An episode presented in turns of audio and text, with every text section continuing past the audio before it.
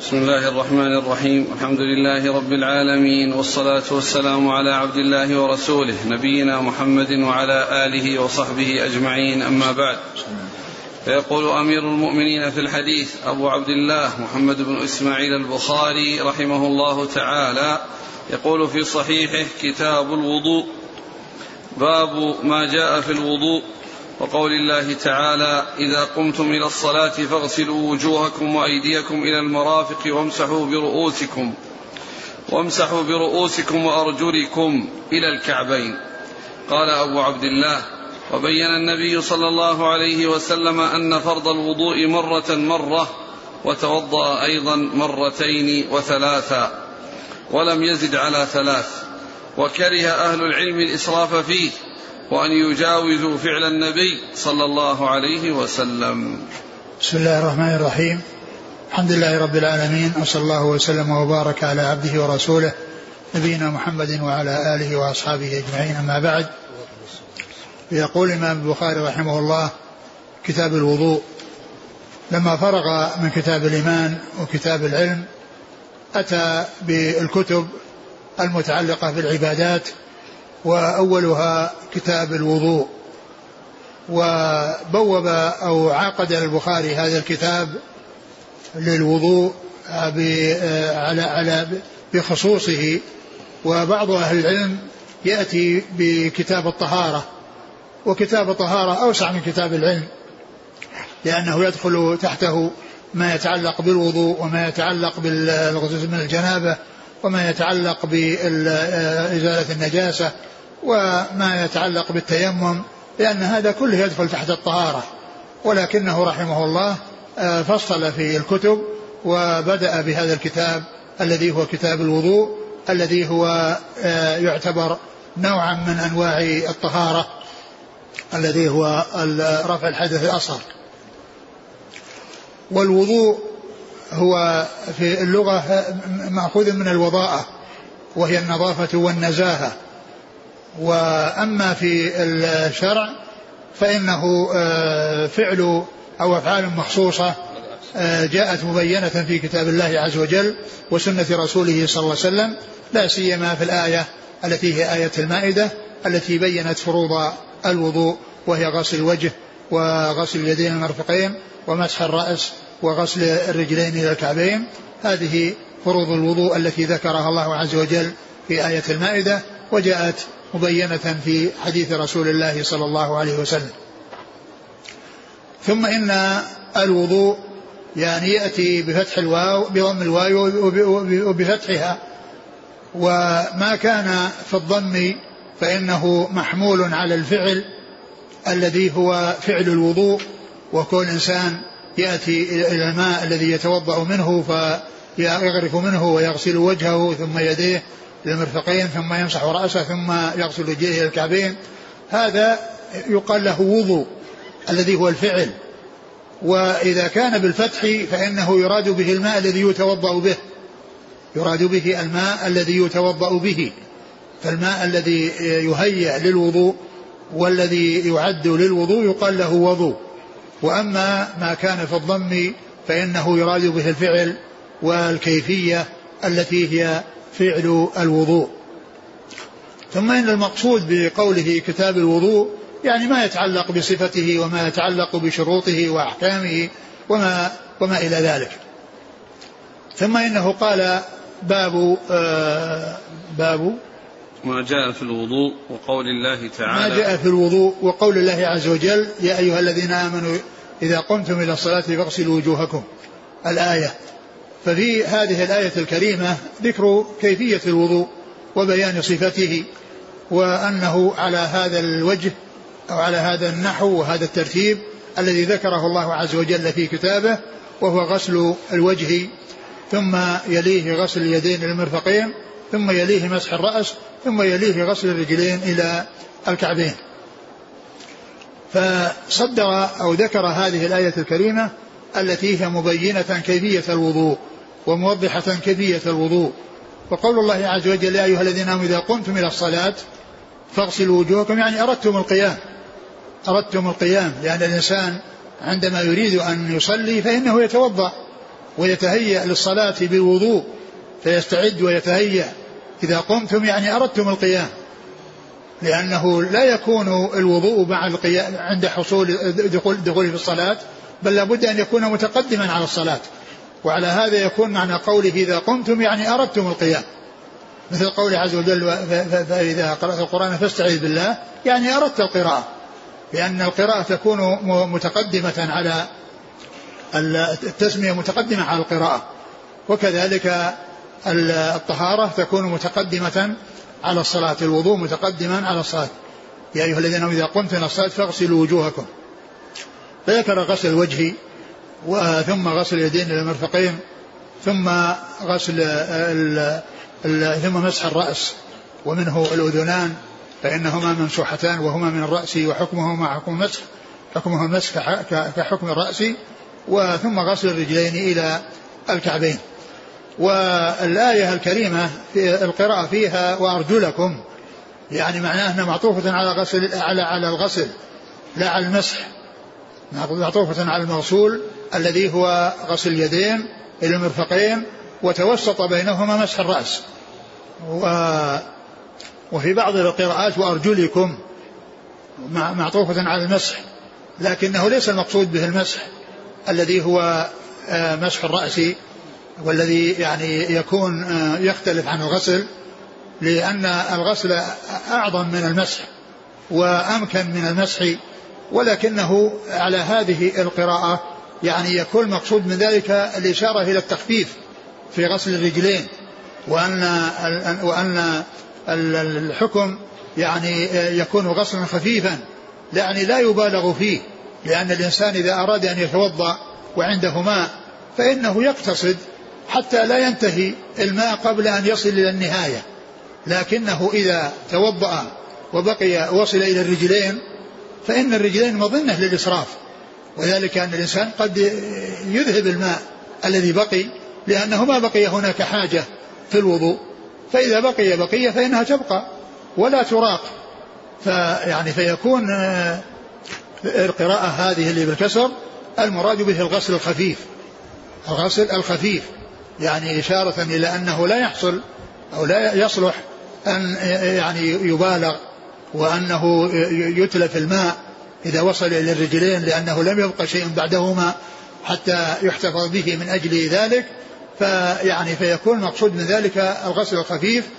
ومن المعلوم أن الرسول عليه الصلاة والسلام بين كيفية الوضوء وأنه يكون مرة مرة يعني بمعنى أنه يغسل وجهه مرة واحدة ويغسل يده اليمنى إلى المرفقين مر المرفق مرة واحدة واليسرى مرة واحدة إلى المرفق ويمسح رأسه مرة ويمسح ومنه الأذنان ثم يغسل رجله اليمنى مرة ويغسل رجله اليسرى مرة وهذا هو الأقل وهذا القدر المجزي الذي لا بد منه ولا, ولا ينقص عنه ولا ويجب استيعاب جميع الأعضاء من مرة واحدة وفي الغسلة الواحدة وما زاد على ذلك فهو مستحب ولكن إلى حدود الثلاث. فإنه لا يتجاوز الغسلات الثلاث لأنه جاء عن النبي صلى الله عليه وسلم الاقتصار على ذلك بل جاء عنه النهي والبيان يعني أنه أن أنه لا يجوز وأنه لا يصلح وأن من فعل ذلك فقد أساء يعني من زاد على الثلاث. فإذا القدر المجزي هو مرة واحدة وما زاد على ذلك وهو مرتان والثلاث فهذه مستحبة ولا يجوز أن يزاد على المرات الثلاث.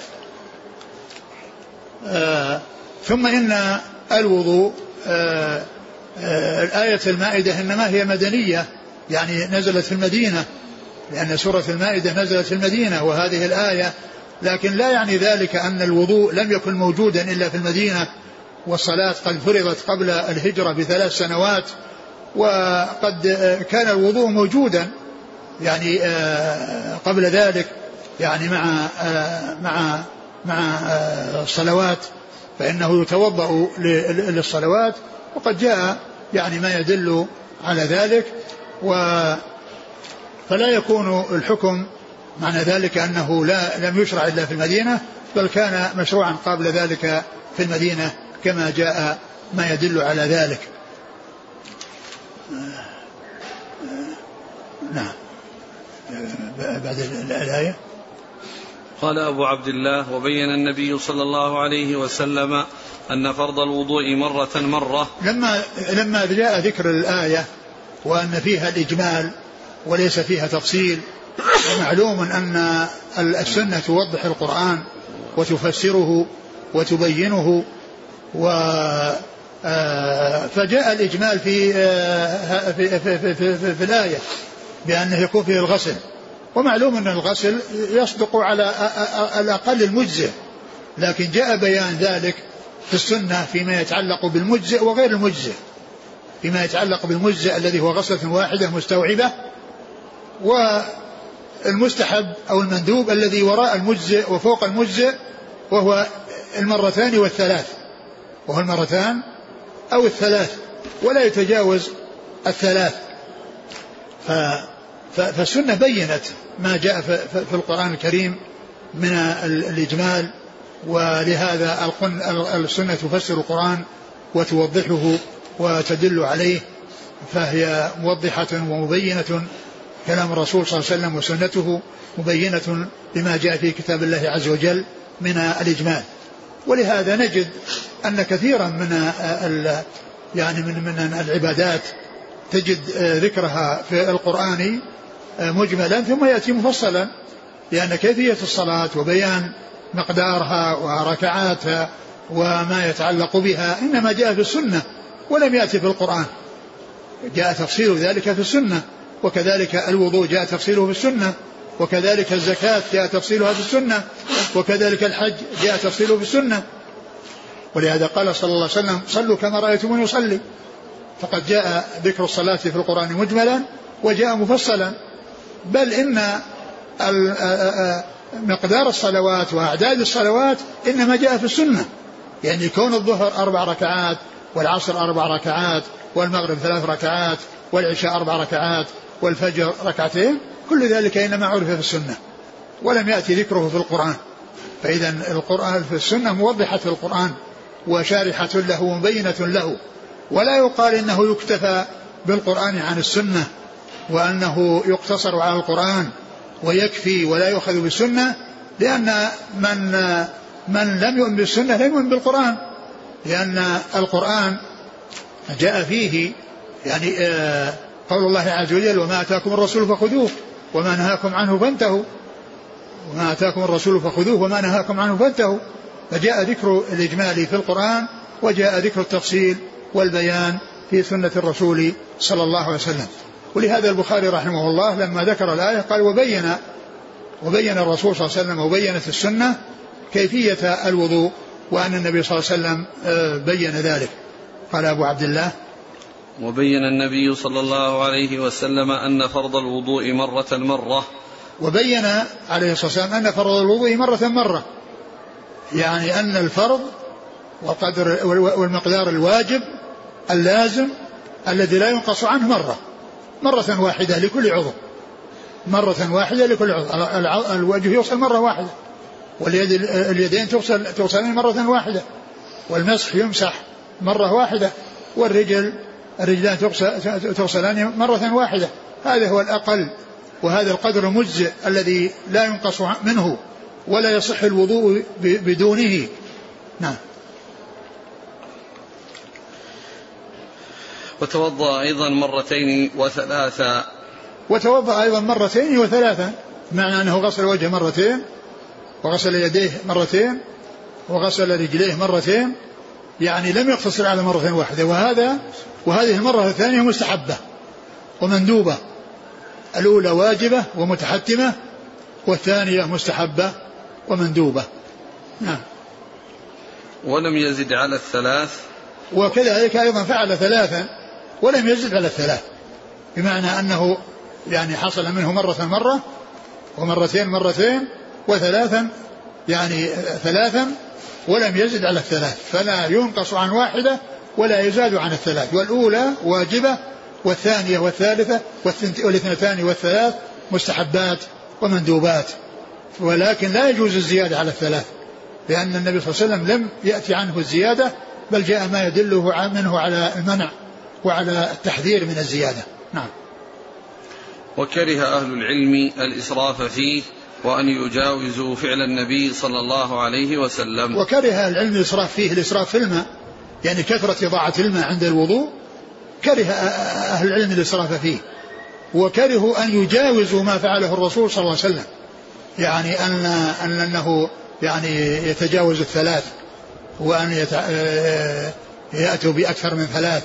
لأن الرسول صلى الله عليه وسلم ما زاد عن ذلك بل جاء ما يدل على المنع من الزيادة على ذلك. وكره أهل العلم. الإسراف فيه. نعم. وأن يجاوزوا فعل النبي صلى الله عليه وسلم. نعم. وأن يجاوزوه يعني بالزيادة عن الثلاث. نعم. قال رحمه الله تعالى باب لا تقبل صلاة بغير طهور. قال حدثنا إسحاق بن إبراهيم الحنظلي قال أخبرنا عبد الرزاق قال أخبرنا معمر عن همام بن منبه أنه سمع أبا هريرة رضي الله عنه يقول قال رسول الله صلى الله عليه وعلى آله وسلم لا تقبل صلاة صلاة لا تقبل صلاة من أحدث حتى يتوضأ. قال رجل من حضرموت ما الحدث يا أبا هريرة؟ قال فساء أو ضراط. ثم ذكر باب لا لا تقبل صلاة بغير طهور. هنا يعني الطهور معناه الوضوء. لا تقبل صلاة بدون طهور يعني بدون وضوء. من أحدث لابد أن يتوضأ إذا أراد الصلاة. ولا تصح الصلاة بدون وضوء. ولو أن إنسانا صلى ناسيا على غير وضوء وجب عليه أن يتوضأ وأن يعيد الصلاة. لأن الصلاة لا تصح بدون وضوء. ف فالوضوء آه، أمر لازم لا يجوز يعني لا يعني لو تركه الإنسان نسيانا فإنه يتعين عليه أن يتوضأ وأن يعيد الصلاة التي صلاها بغير وضوء. فهي لا تقبل يعني معناه أنها لا تصح لا تصح الصلاة إلا بوضوء. ومن صلى من غير وضوء فصلاته غير صحيحة. ولو كان ناسيا فإن عليه أن يتوضأ وأن يعيد الصلاة إذا كان صلاها بغير وضوء. ف ف آه فقول لا تقبل يعني أنها لا تصح ولا تكون مؤداة كما شرع أن تؤدى وأن من أتى بها على غير الوضوء فإنه لا يعتبر مصليا ولا يعتبر مؤديا للذي فرض الله عليه وإنما عليه أن يكون إتيانه بالصلاة وهو على طهارة. إما وضوء أو ما يقوم مقام الوضوء عند فقده الذي هو التيمم لا بد من الطهارة. لا بد أن يكون الإنسان على طهور يعني على طهارة وسواء كان آه، الأصل الذي هو الوضوء أو ما تفرع عنه أو ما قام مقامه عند فقده أو عدم القدرة عليه الذي هو التيمم. فلا فعقد الترجمة في قوله لا تقبل صلاة بغير طهور وهذا لفظ حديث جاء في صحيح مسلم. لفظ في صحيح مسلم وذكر حديث أبي هريرة وهو بمعناه لا يقبل الله صلاة من أحدث حتى يتوضأ. لا يقبل الله صلاة من أحدث حتى يتوضأ. وهنا كما عرفنا القبول معناه عدم الإجزاء وعدم الصحة. وقد يأتي ذكر عدم القبول للصلاة ولكن لا يراد به عدم الصحة وإنما يراد به عدم حصول الفائدة والثمرة التي تترتب على الصلاة وهي قبولها. كما جاء في الحديث أن من أتى يعني عرافا أو كاهنا لم تقبل له صلاة أربعين يوما يعني معناه أنه يفوته أجرها. وهو مصلي وقد صلى لكن حرم أجرها. حرم أجرها. ولا يطلب منه أن يعيدها وأن يصلي هذه الصلوات التي آه، يعني هي أربعين وإنما معناه أنه فات أجرها وحرم من أجرها بسبب هذه المعصية. حرم الثواب. فإذا آه، ما جاء في الحديث الذي معا لا تقبل أنها لا تصح. وأما ذاك فإنه لا يعني الصحة وإن في الصحة وإنما يعني نفي آه، الاستفادة منها وأن وجودها بالنسبة له من حيث الأجر والثواب مثل عدمها لأنه حرم هذا الخير. بسبب هذا الذنب وبسبب هذه المعصية.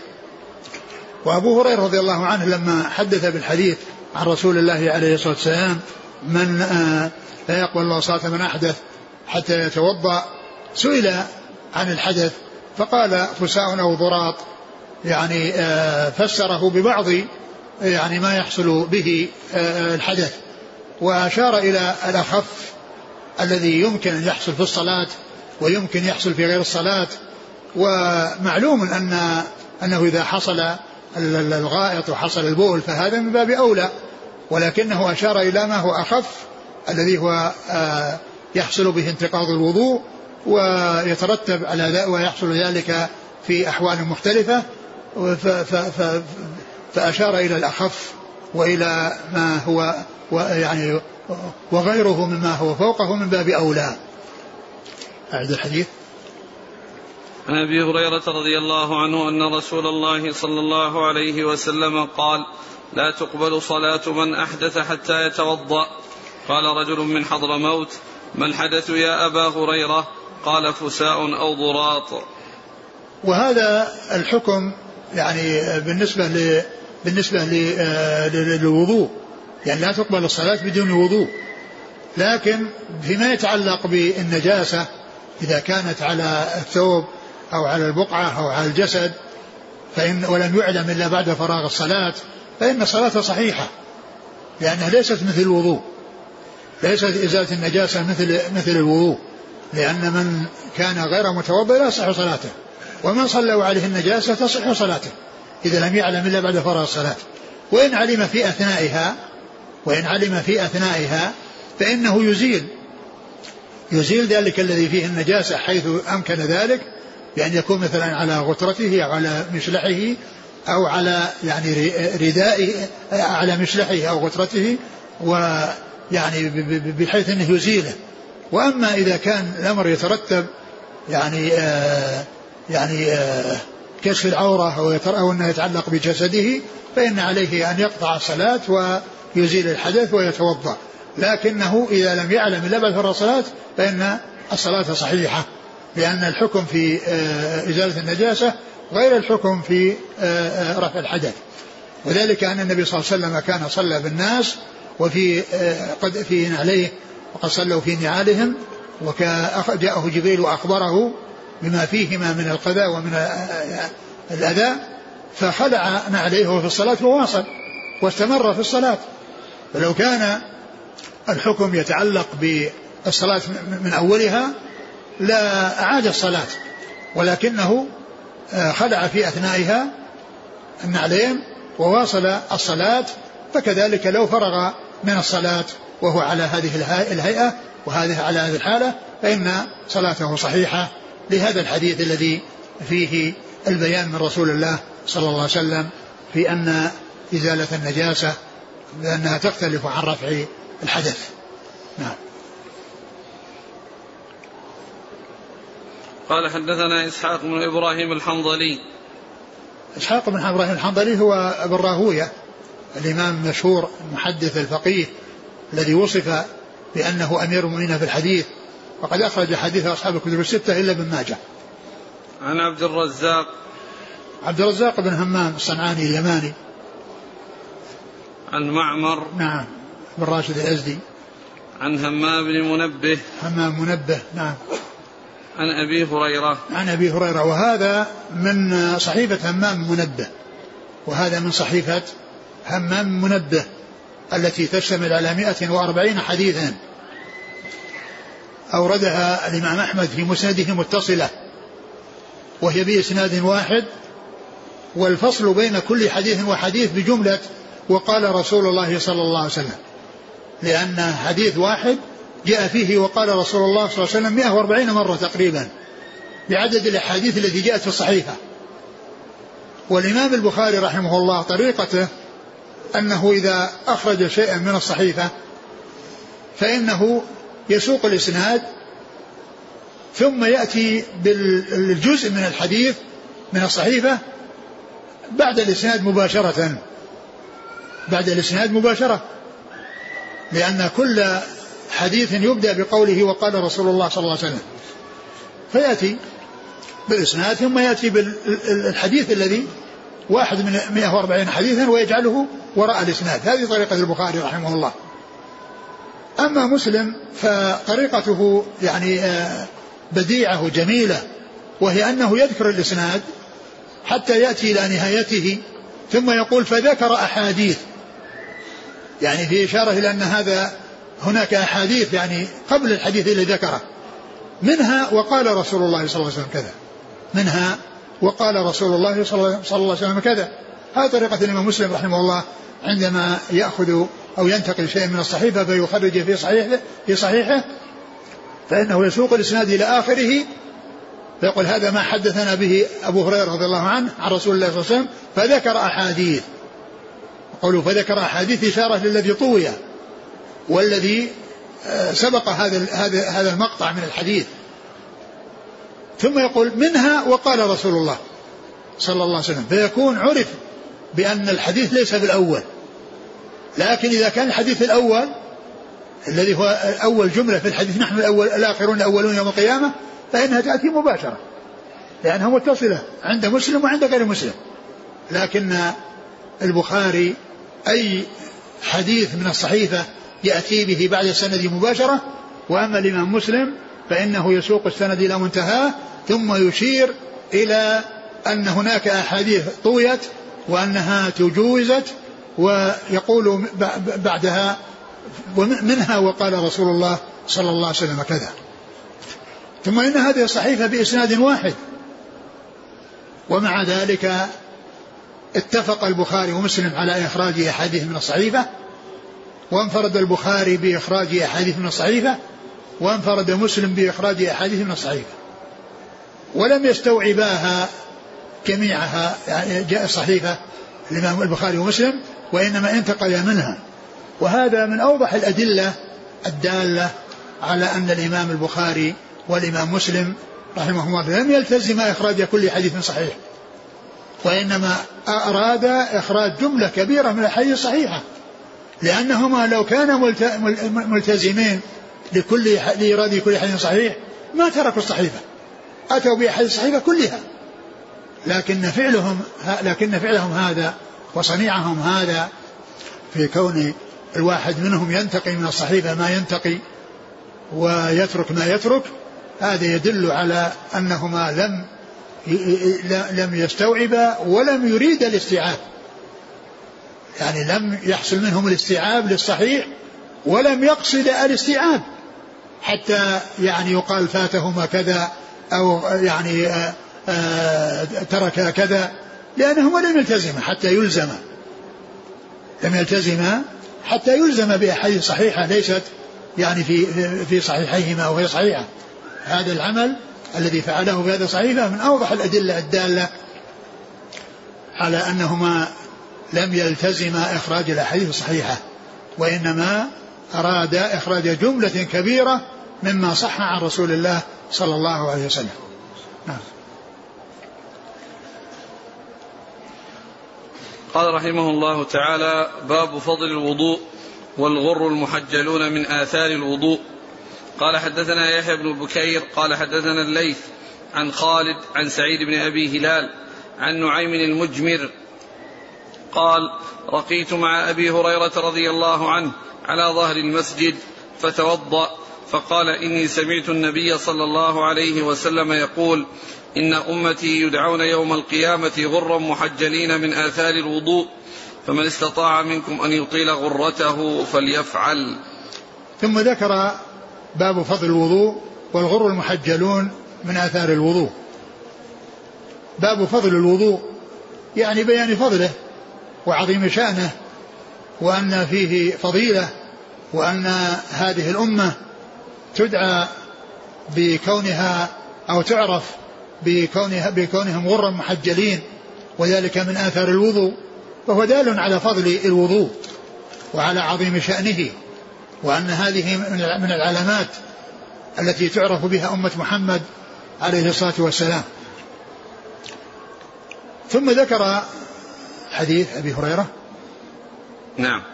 قال يقول نعيم المجمر رقيت نعم مع أبي هريرة. قال نعيم المجمر نعيم المجمر الذي يروي عن أبي هريرة هذا من التابعين ويقال له المجمر لأن أباه لأنه هو لأن لأنه هو وكذلك أبوه كان يجمران مسجد الرسول صلى الله عليه وسلم يعني يأتيان بالبخور الجمر الذي يضعون عليه العود فيخرج الطيب. فيقال المجمر يقال لأبيه المجمر ويقال له المجمر بسبب هذا العمل الذي هو إحضار الجمر ووضع العود الطيب عليه حتى يفوح الطيب وتصير وتصير وتحصل الرائحة. في مسجد الرسول صلى الله عليه وسلم. قال رقيت مع أبي هريرة على سطح المسجد. رقيت؟ يعني صعدت. لأنه رقي يرقى. وأما الرقية فهي رقى يرقي. رقى يرقي. الماضي واحد. الماضي الماضي يعني رقى بالفتح. إذا كان الرقية والمضارع بكسر بالكسر القاف إذا كان في المضارع. وأما بالنسبة للرقي والصعود فإنه يكون بالماضي في الكسر وبالمضارع بالفتح. رقي يرقى. وفي الرقية رقى يرقي. رقى فلان يعني رقاه يعني قرأ عليه أو نفث عليه هذا يقال له رقى يرقي. وأما بالنسبة للصعود يقال رقي يرقى. قال رقيت مع أبي هريرة على ظهر المسجد على سطح المسجد فتوضأ. وهذا يدل على أن حصول الوضوء يعني في المسجد يعني يكون الإنسان يغسل وجهه ويغسل أطرافه ويتوضأ الوضوء الذي يعني ما فيه ضرر على المسجد. أنه لا بأس به لأن أبا هريرة آه، آه، آه، توضأ في سطح المسجد. معنى أنه غسل وجهه وغسل يعني يديه وغسل رجليه ومسح على رأسه وهو على ظهر المسجد. ودل على أن مثل هذا العمل لا, لا بأس به لأن الذي يحصل للمسجد ويقع في المسجد شيء طاهر. فإذا لم يحصل فيه إيذاء ولم يحصل ترتب على ذلك مضرة لا يتخذ المساجد أماكن للوضوء. لكن إذا احتاج الإنسان إلى ذلك أو اضطر إلى ذلك فإن يعني ذلك سائر. يعني ما دام المسألة يعني غسل يعني أعضاء الوضوء وفروض الوضوء ففعل أبي هريرة يدل على هذا. لقيت على مع أبي هريرة على ظهر المسجد فتوضأ. إيش قال بعد؟ وقال إني سمعت الرسول صلى الله عليه وسلم يقول إن أمتي يدعون يوم القيامة قرا محجلين من آثار الوضوء. ثم قال ثم ذكر حديث الرسول صلى الله عليه وسلم قال إن الرسول عليه الصلاة والسلام قال إن أمتي يدعون يوم القيامة غرا محجلين من آثار الوضوء. فمن استطاع أن يطير غرته فليفعل. قوله صلى الله عليه وسلم إن أمتي يدعون يوم القيامة يعني ينادون بهذه العلامة ويعرفون بهذه العلامة. وأمة محمد صلى الله عليه وسلم في الحديث أمة الإجابة. الذين استجابوا ودخلوا في الدين ويتوضؤون ويصلون لأن قد يدعون الرمح من أثر الوضوء فإذا المقصود أمة الإجابة الذين دخلوا في هذا الدين الحنيف والذين استجابوا للرسول صلى الله عليه وسلم. والأمة أمتان أمة دعوة وأمة إجابة. وأمة الإجابة هم الذين شهدوا أن لا إله إلا الله وأن محمد رسول الله ودخلوا في الدين الحنيف. وأما أمة الدعوة فهم الإنس والجن جميعا من حين بعثته صلى الله عليه وسلم إلى قيام الساعة. هؤلاء هم هم أمة الدعوة لأنهم مدعوون إلى الدخول في هذا الدين الحنيف ومطالبون بالدخول في هذا الدين الحنيف. فالدعوة للجميع وللثقلين الجن والإنس كل إنسي وجني من حين بعثته صلى الله عليه وسلم إلى قيام الساعة فهو مدعو للدخول في هذا الدين الحنيف ومطلوب منه أن يدخل في هذا الدين الحنيف. ولهذا جاء عن النبي صلى الله عليه وسلم أنه قال والذي نفسي بيده لا يسمع بي أحد من هذه الأمة. المقصود الأمة أمة الدعوة يهودي ولا نصراني ثم لا يؤمن بالذي جئت به إلا كان من أصحاب النار. والذي نفسي بيده لا يسمع بأحد من هذه الأمة يهودي ولا نصراني. ثم لا يؤمن بالذي جئت به إلا كان من أصحاب النار. فالجن والإنس كلهم مكلفون ومطالبون بالدخول في هذا الدين الحنيف.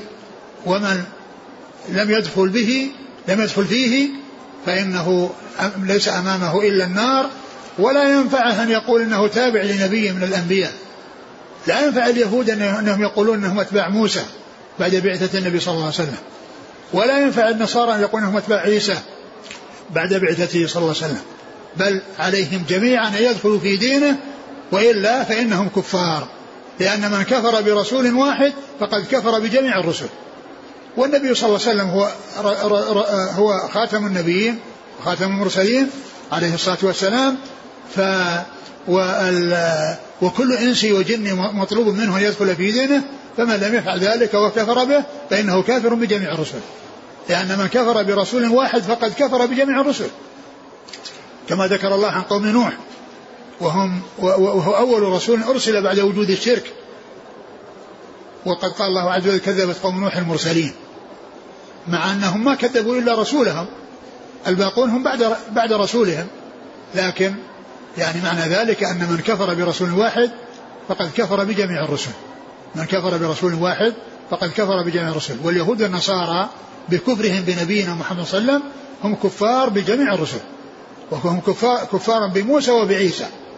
لأن آه، آه، المؤمن بموسى والمؤمن بعيسى بعد بعثته صلى الله عليه وسلم لا بد أن يدخل في دينه وإلا فليس أمامه إلا النار كما جاء في الحديث الصحيح. الذي رواه مسلم في صحيحه عن رسول الله صلى الله عليه وسلم والذي نفسي بيده لا يسمع بأحد من هذه الأمة يهودي ولا نصراني ثم لا يؤمن بالذي جئت به إلا كان من أصحاب النار. إذا قوله صلى الله عليه وسلم في الحديث أن أمتي هنا المقصود أمة, أمة الإجابة. الذين شهدوا أن لا إله إلا الله وأن محمد رسول الله ودخلوا في الدين. وأما أمة الدعوة فهم كل الإنس والجن. ولهذا وقد جاء في القرآن قول الله عز وجل والله يدعو إلى دار السلام ويهدي من يشاء إلى صراط مستقيم. والله يدعو إلى دار السلام. حذف المفعول. في يدعو. يعني يدعو كل أحد. والله يدعو إلى دار السلام كل أحد. ولكن من الناس من يوفقه الله عز وجل فيهديه إلى الصراط المستقيم ومنهم من يحصل له الخذلان فلا يدخل في الدين الحنيف ولا يكون على الصراط المستقيم. والله يدعو إلى دار السلام هذه الدعوة العامة لكل أحد. والله يدعو كل أحد. كل مدعو ما أحد يدعى وأحد لا يدعى. ما أحد يبين له الحق وأحد لا يبين له الحق. بيان الحق حاصل للجميع. وأما التوفيق والتسديد فهو لمن وفقه الله عز وجل. ولهذا جاء الآية أشير فيها إلى الأمتين. أمة الدعوة وأمة الإجابة. والله يدعو إلى دار السلام يعني كل أحد.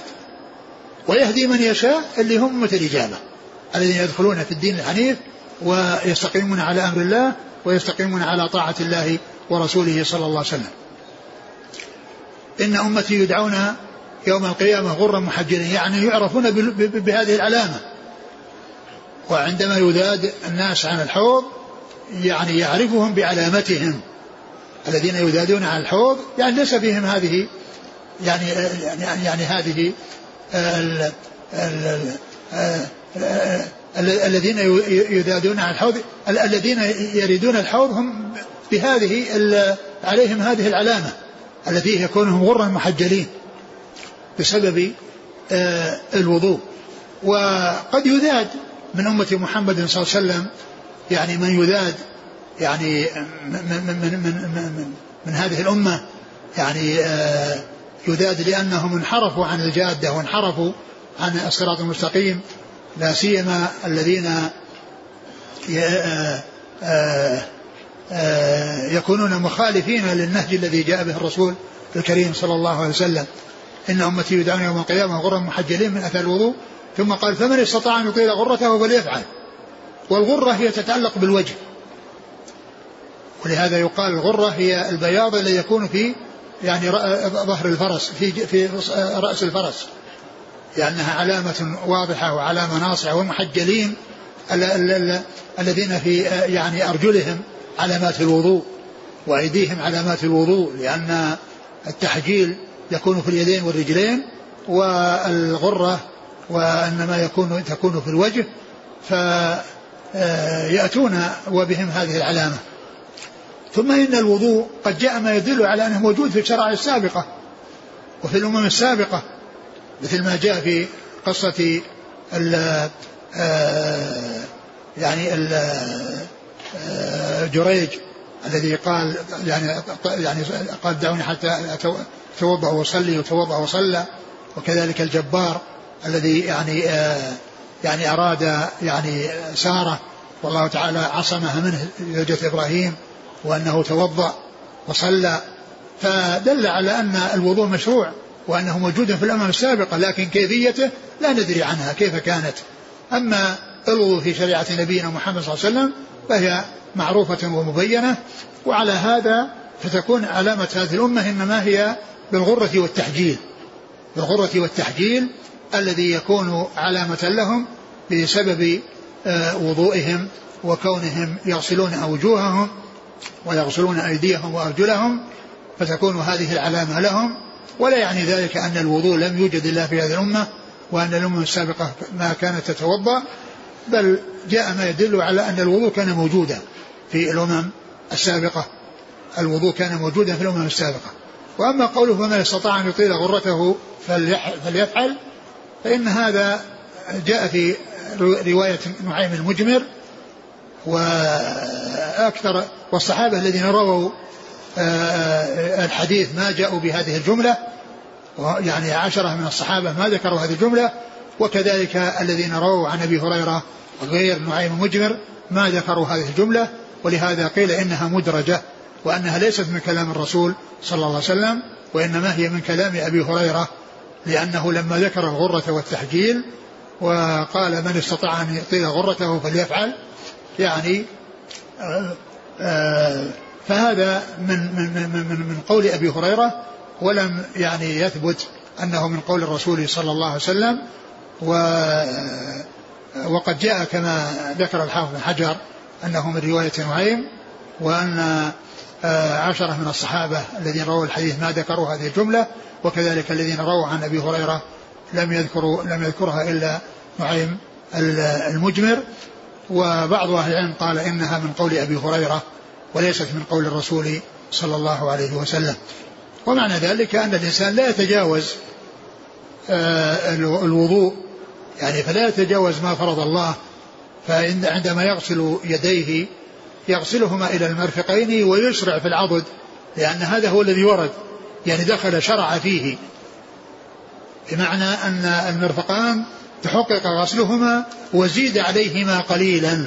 وكذلك بالنسبة للرجلين أشرع في الساق. يعني أنه غسل الكعبين ودخل الكعبان في الغسل وحصل الشروع في الساق يعني شيء من الساق.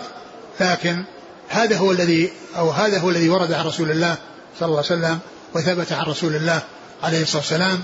أما الزيادة على ذلك والتوسع في ذلك وغسل العضدين وكذلك غسل الساقين فإنه لم يثبت فيه عن رسول الله صلى الله عليه وسلم شيء وإنما ثبت آه، الشروع في العضد والشروع في الساق بمعنى أنه يغسل المرفقين ويعني يتجاوزهما قليلا ويغسل الكعبين الكعبين يعني الرجلين الكعبين ويتجاوزهما قليلا من من من الساقين.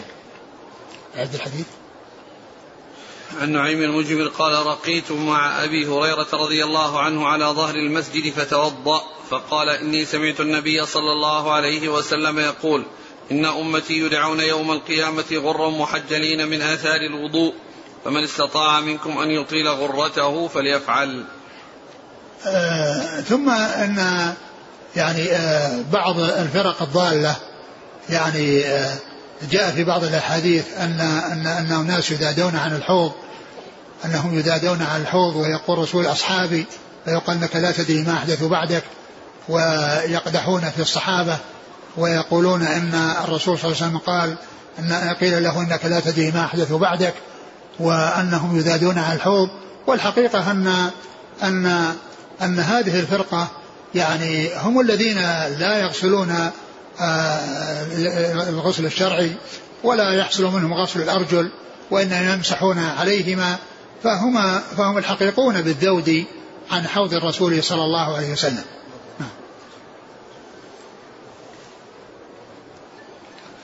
قال حدثنا يحيى بن بكير. نعم. هذا منسوب إلى نعم. منسوب إلى جده. نعم. عن الليث. الليث بن سعد. عن خالد. عن خالد بن يزيد الإسكندراني وهؤلاء ثلاثة مصريون. نعم. عن سعيد بن أبي هلال. نعم. عن نعيم المجمر. نعم. عن أبي هريرة. وهؤلاء مدنيون. يعني هذا الإسناد نصفه الأعلى مدنيون ونصفه الأسفل مصريون. يقول الحافظ ورواية خالد عن سعيد من رواية الأقران. نعم. رواية خالد.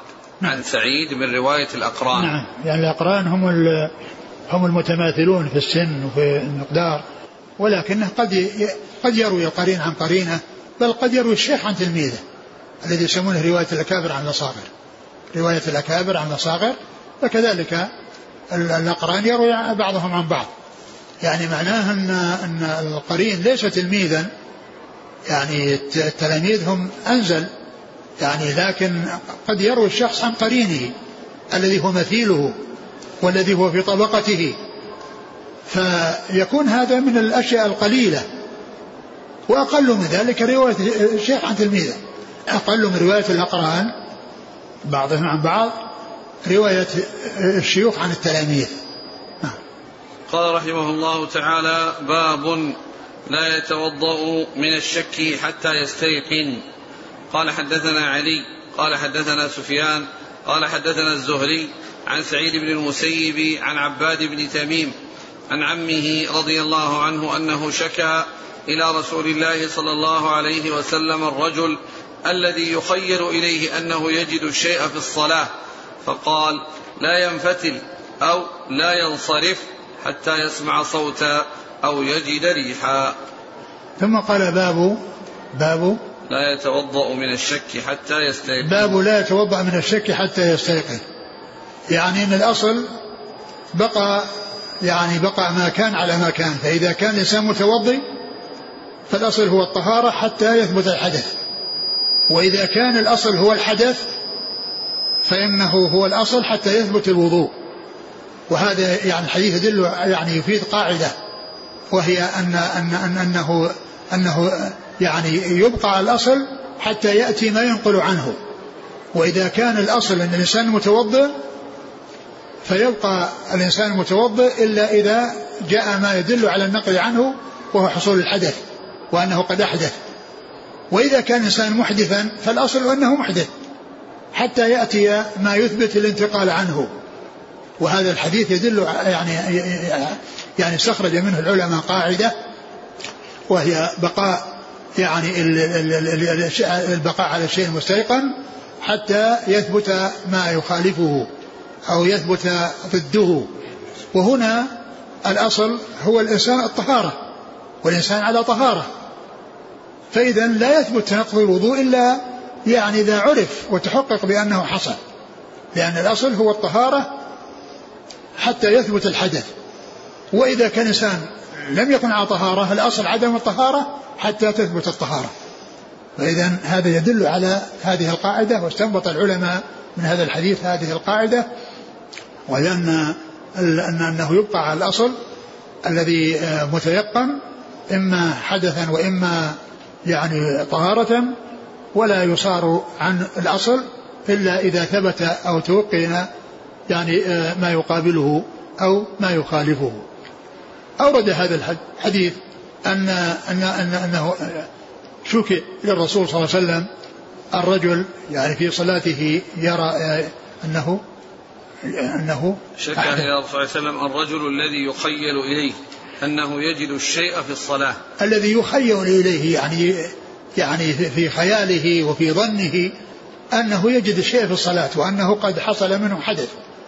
فالرسول صلى الله عليه وسلم بين أنه يبقى على الأصل وهو الطهارة حتى يأتي شيء يخالف يثبت خلاف ذلك حتى يسمع صوتا يعني للخارج الذي خرج من دبره أو يشم ريحا أو يشم ريحا للذي خرج.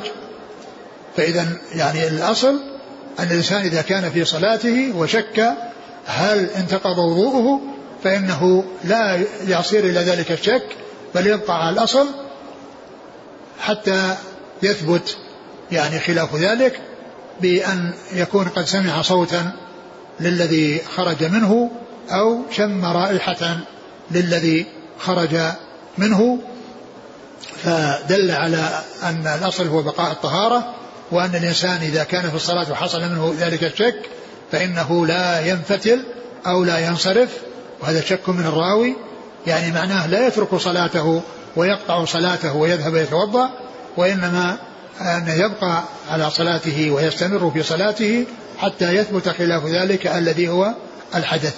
قال شكا إلى النبي صلى الله عليه وسلم الرجل يخيل إليه أنه يجد الشيء في الصلاة.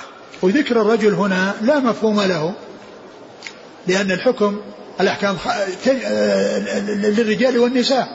وذكر الرجال في بعض الأحاديث إنما هو لكون الخطاب معهم في الغالب. وإلا فإن الحكم شامل للرجال والنساء ولا يصار إلى التفريق إلا بوجود أدلة تدل على أن الرجال لهم كذا الحكم والنساء لهن هذا الحكم. أما ما لم يأتي فيه دليل يفصل ويميز بين الرجال والنساء فالأصل هو التساوي بين النساء والرجال والنساء في الأحكام. فهذا الحديث الرجل يعني مثله المرأة. وهي مثل قوله صلى الله عليه وسلم لا تقدم رمضان بيوم يومين إلا رجلا كان يصوم صوما فليصمه. إلا رجلا كان يصوم صوما فليصمه. يعني آه، وكذلك المرأة. فذكر الرجل هنا لا مفهوم له وإنما لكون الغالب من الكلام مع الرجال والخطاب للرجال يأتي ذكر الرجل وليس له مفهوم بأن المرأة تخالفه بل الأصل هو التساوي بين الرجال والنساء في الأحكام إلا إذا جاء دليل يدل على على التفريق بينهما. لا ينفتح حتى يسمع صوتا أو أو حتى يسمع صوتا أو يجد أو يجد ريحا يعني يشمها. نعم. قال حدثنا علي علي بن مديني. عن سفيان هو بن عيينة. عن الزهري. نعم الزهري هو محمد بن مسلم بن عبد الله. وإذا جاء سفيان غير منسوب فإن المقصود به ابن عيينة إذا روى عن الزهري. نعم. عن سعيد بن المسيب عن سعيد المسيب وهو أحد فقهاء المدينة السبعة السبعة فقهاء المدينة السبعة في عصر التابعين. عن عباد بن تميم وعن عباد هو وعن عباد لأن لأنها سقطت يعني الواو في بعض النسخ والأصل أنها وهي موجودة في يعني في في النسخ لأن سعيد لا يروي عن عباد ليس له رواية عن عباد وإنما يعني عن عن سعيد عن سعيد وايش وعن وعباد وعن عباد. عن سعيد وعباد. إيش لفظ الحديث؟ عن سعيد بن المسيب. آه. عن عباد بن تميم. عن عمه. وعن عباد. يعني سعيد المسيب وعن عباد عن عمه. يعني مع أن سعيد يروي عن عن عن عم عباد وعباد يروي عن عمه. يعني معناه أن الاثنين يرويان والواو سقطت. من بعض النسخ وهي ثابتة وسقوطها خطأ لأن سعيدا ليس من الرواة عن عباد وإنما هو من الرواة عن عم عباد وعباد يروي عن عمه فكل من سعيد وعباد يرويان عن عمه عباد. عن عمه؟ نعم. عمه عبي... عبد الله بن زيد. عبد الله بن عبد الله بن زيد. نعم. قال رحمه الله تعالى باب التخفيف في الوضوء. والله تعالى أعلم وصلى الله وسلم وبارك على عبده ورسوله نبينا محمد وعلى آله وأصحابه أجمعين. جزاكم الله خيرا وبارك الله فيكم. ألهمكم الله الصواب ووفقكم للحق. نفعنا الله بما سمعنا وغفر الله لنا ولكم وللمسلمين أجمعين. آمين, آمين. يقول السائل هل يجوز مسح الرأس ثلاثة؟ الاصل هو أنه يمسح مرة واحدة. يعني الروايات الكثيرة كلها جاءت بمسحه مرة واحدة. وجاء في بعض الروايات ثلاثا ويعني لكن الروايات الكثيرة كلها جاءت بذكره مرة واحدة. وهذا هو الذي يناسب المسح. وهذا هو الذي يناسب المسح أن يكون مرة.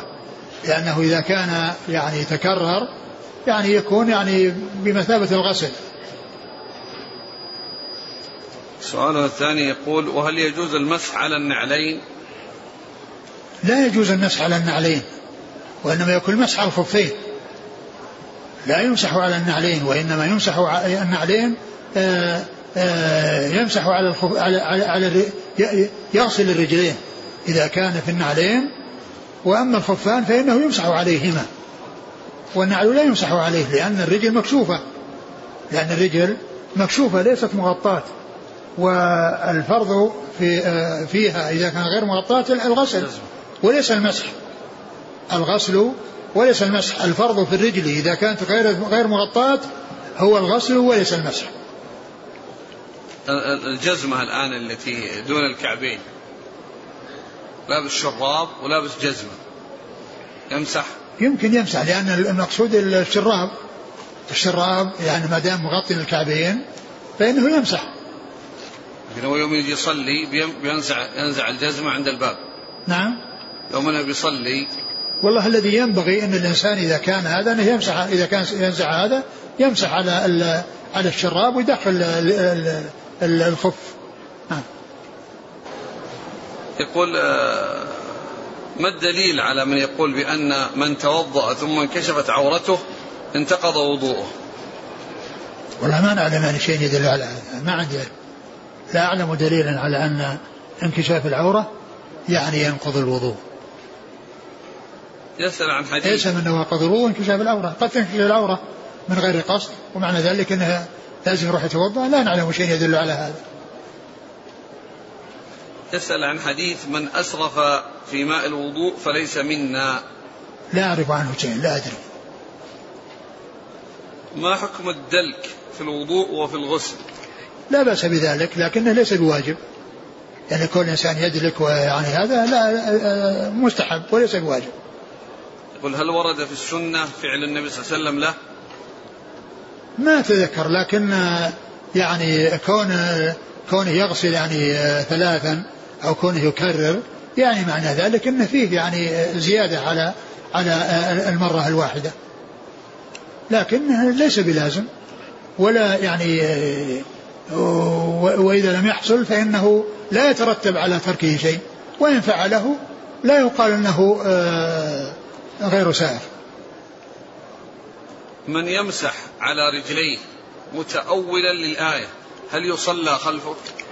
لا لا يصلى خلفه أبدا. من يمسح من لا يغسل رجليه فإنه لا يصلى وراءه. لأن النبي صلى الله عليه وسلم قال ويل الأعقاب من النار. والأعقاب هي المكانين المنخفضين اللي في ظهر في آخر مؤخر القدم وراء الكعبين وراء الكعبين. فإذا الرسول صلى الله عليه وسلم لما رأى يعني قال ويل الأعقاب من النار. يعني معناه لا بد من غسل رجليه. فمن يمسح على ظهر قدمه ولا يغسل رجليه لا يصلى وراءه. توضأ فغسل وجهه دون المضمضة والاستنشاق. فما حكم وضوء؟ هذا في ذلك خلاف بين أهل العلم. من العلماء من يقول أنه يجزيه وأن المضمضة والاستنشاق أنها مستحبة وليست بواجبة ومنهم من يوجب ولكن الاحتياط للإنسان أنه يحرص على غسلهما على المضمضة والاستنشاق وأنه لا يتركهما.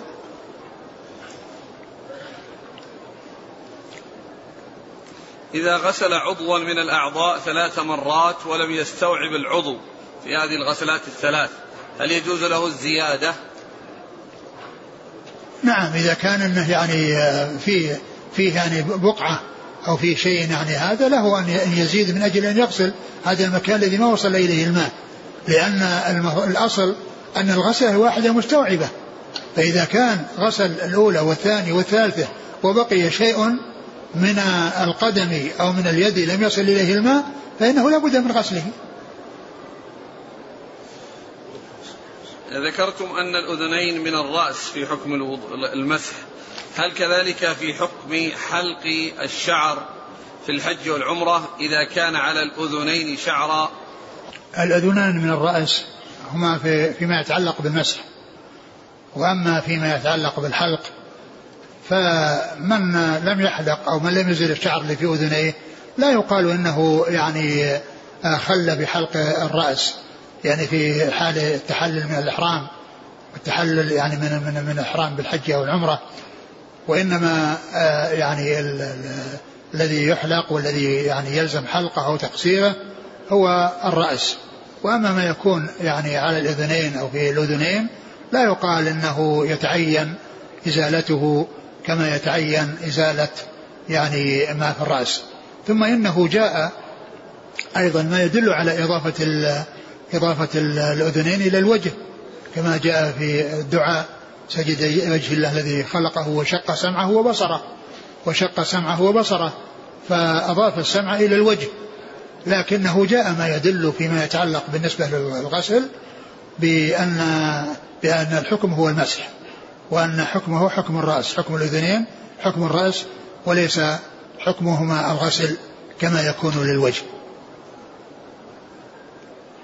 يقول هل كراهة أهل العلم للزيادة على الثلاث كراهة تنزيه أم كراهة تحريم؟ الذي الذي يظهر أنها تحريم لأنه جاء فيه وعيد يعني يدل على ذلك. وبعض أهل العلم يقول آه، أنه جائز وأنها كراهة تنزيه لكن الذي يظهر أن أن ما ورد فيه من الوعيد وما فيه من الإساءة وأنه قد أساء فإنه آه، يدل على أنه للتحريم وليس للتنزيه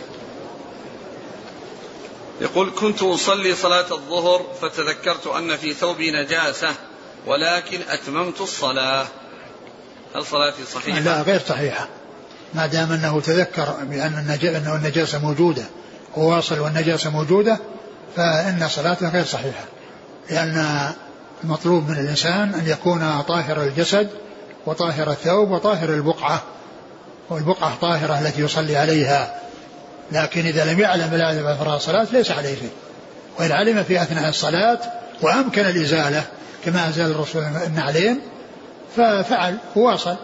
وأما إذا كان أمر يترتب على خلع الثوب وانكشاف العورة فإن الإنسان يقطع الصلاة ويزيل النجاسة ويأتي ولا يلزم والوضوء ليس هو على وضوئه وإنما النجاسة الموجودة في ثوبه أنه يزيلها. ما الفرق بين رفع الحدث وإزالة الحدث؟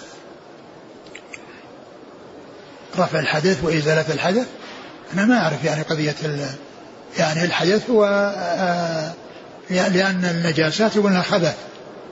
يعني الأحداث رفع يعني إزالة رفع الأحداث وإزالة الأخباث. يعني فالنجاسة يقال لها خبث آه، فيتطهر منها وتزال. وأما رفع الحدث يعني حدث أصغر وحدث أكبر. حدث أصغر الذي هو الوضوء وحدث أكبر الذي هو الجنابة.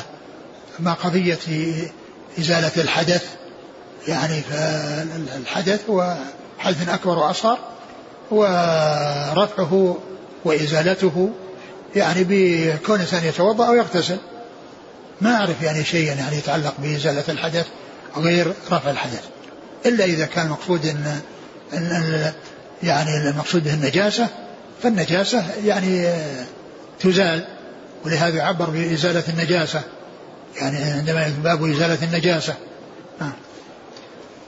يقول من أراد أن يتوضأ لعدة عبادات فهل يجب أن يستحضر النية لكل واحد منها؟ لا ليس بلازم. الإنسان توضأ للصلاة يقرأ قرآن. له أن يقرأ قرآن ما يقال أنه ما نوى عند وضوءه لأنه توضأ ليصلي فيعني ولم يعني فيدخل في ذلك أنه يقرأ القرآن ويمس المصحف أنه يمس المصحف بهذا الوضوء. هذا له سؤال يتعلق عن ما ذكرتموه بالأمس مسألة المظاهرات. أيوة. هل هذه الفتوى التي ذكرتموها خاصة بالبلاد التي تحكم بالشريعة الإسلامية كالمملكة العربية السعودية فإن في بلادنا لا يحكم بالشريعة ولذلك لا نجد طريق لأخذ حقوقنا إلا بهذه لا المظاهرات المظاهرات. تأتي بالضرر للبلاد التي تحصل فيها المظاهرات لأن المظاهرات قلت أن أقل شيء فيها تضييق الطرق ويعني الحاق الضرر بالناس وقد يعني يكون هذه المظاهرات يقابلها مظاهرات أخرى تقابلها ضدها ويحصل الاقتتال ويحصل الفساد وإنما مثل هذه الأمور الواجب هو الابتعاد عنها مطلقا. جزاكم الله خيرا. سبحانك اللهم وبحمدك أشهد أن لا إله إلا أنت أستغفرك وأتوب إليك.